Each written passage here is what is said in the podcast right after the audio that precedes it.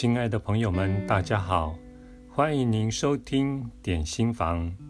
今天要为您介绍的这篇文章是出自于《创造金钱下册》这本书，作者是山纳亚罗曼以及杜安派克，译者为罗孝英，由生命潜能出版。三。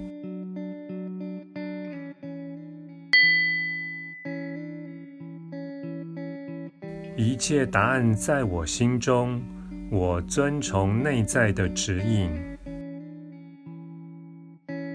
从事你的人生志业，要求你去聆听和遵循你的内在智慧的能力。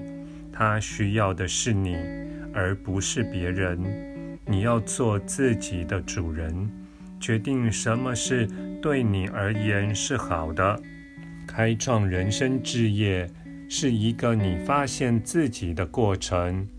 你借由向内探索，而非向外寻找答案，来完成这个创造。你们很多人以为别人才有答案，尤其是在你不熟悉的领域。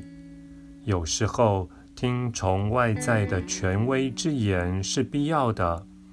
像是你踏入一个新的领域，而需要获得相关知识的时候，但是当你已经收集许多别人的智慧和学问之后，你最好靠自己的智慧来做决定。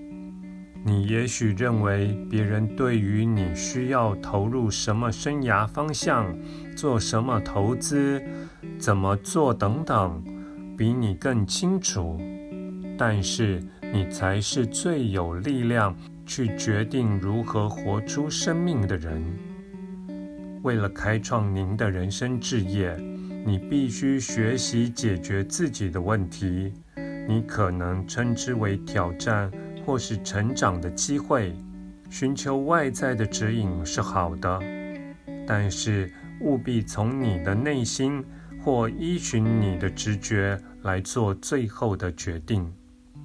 当你执行你的人生志业，你会一天一天开创你的生命道路。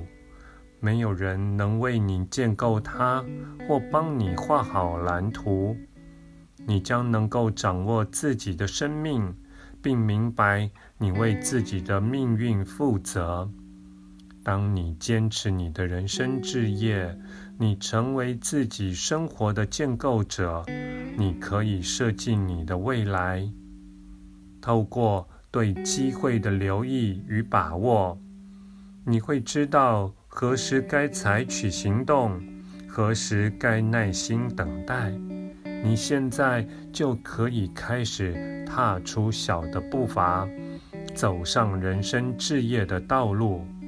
不管你现在正在做什么，花一点点时间思考你的生活，并找到创意的方式解决你的问题，去发现你自己的答案。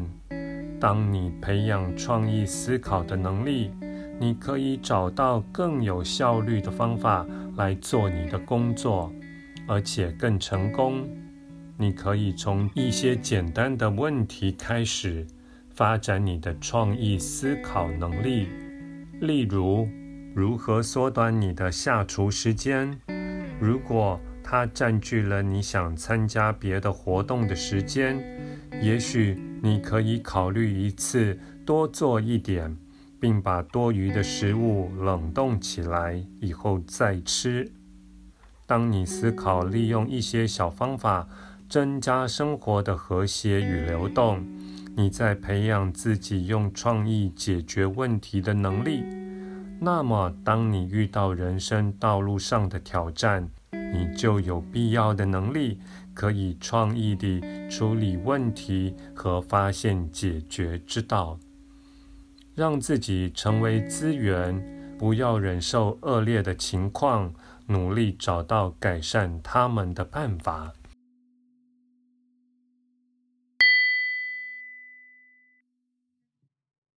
我允许自己成就一切的可能。你在等待别人给你钱，或为你决定该去念书、找工作或做你想做的改变吗？允许自己去过想要的生活，下决心采取行动，迈向你的目标。不要等待别人允许你辞掉工作和做你喜欢的事。如果你为了和人们在一起而放弃自己的目标、梦想与活力，你并非真正地帮助他们，因为你会以某种方式要求他们放弃同样的事情。你真正能够关爱和支持别人唯一的方式，是支持他们的活力与成长。做到这件事最好的方法，是支持自己的活力与成长，允许自己去做喜欢和想做的事。真正的爱是服务人们的灵魂，而非他们的人格。有位男士。不希望他的妻子出去工作，尽管他的妻子觉得工作带给他很多喜悦和活力。这位男士认为他赚的钱足以养家，希望太太在家照料家中事务和家人的需求。他觉得自己在留在家里与出去工作之间动弹不得。因为他照顾家人的感觉是很不得已的，他开始透过灵魂的眼睛来看待这个情况。他明白自己服务的不是丈夫的灵魂，而是丈夫的人格，他的小我，而非大我。他了解，透过工作成长，变得快乐和更有活力，他会更有力量。而更能够支持她的先生，即使她的先生此刻并不相信。她明白，在灵魂层次，她能给丈夫最大的礼物，就是成就一切的可能，并让她的先生也能成为她所能的一切。当你把人向后拉一步，你同时让自己也退后了一步。因此，她了解，当她的丈夫试图阻止她前进，她也在某种层次上让自己退步了。所以，她还是决定出去工作。她的先生对这个决定很不愉快，大力的反对，用很多理由说服她，处处阻碍她，常常抱怨。不肯帮一点忙，他不断提醒自己去服务他的灵魂。当其中一人在人格的力量或更高的目的有所突破时，将帮助另一人获得同样的开展。偶尔，他也会觉得去工作是件自私的事。然而，因学习所产生的内在喜悦。让他很有活力。他明白自己不可能在牺牲这种生命活力的情况下，还能爱自己或丈夫。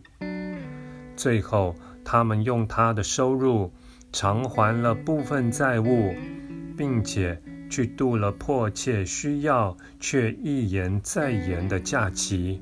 他的先生不再抱怨他的外出工作，甚至。开始喜欢这个改变，因为他也可以开始花钱去从事一直想要的嗜好，而变得更有活力。几年之后，他的先生决定离开那个不喜欢却做了很多年的工作，自行创业。虽然有点冒险，并在初期时收入大减。但是因为有了他的薪水加上贷款他们能够承担风险而让他开始他的新生涯。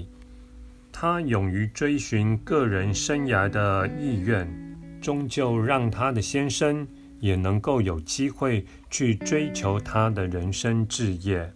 他对生命活力的坚持带给两人更多的活力。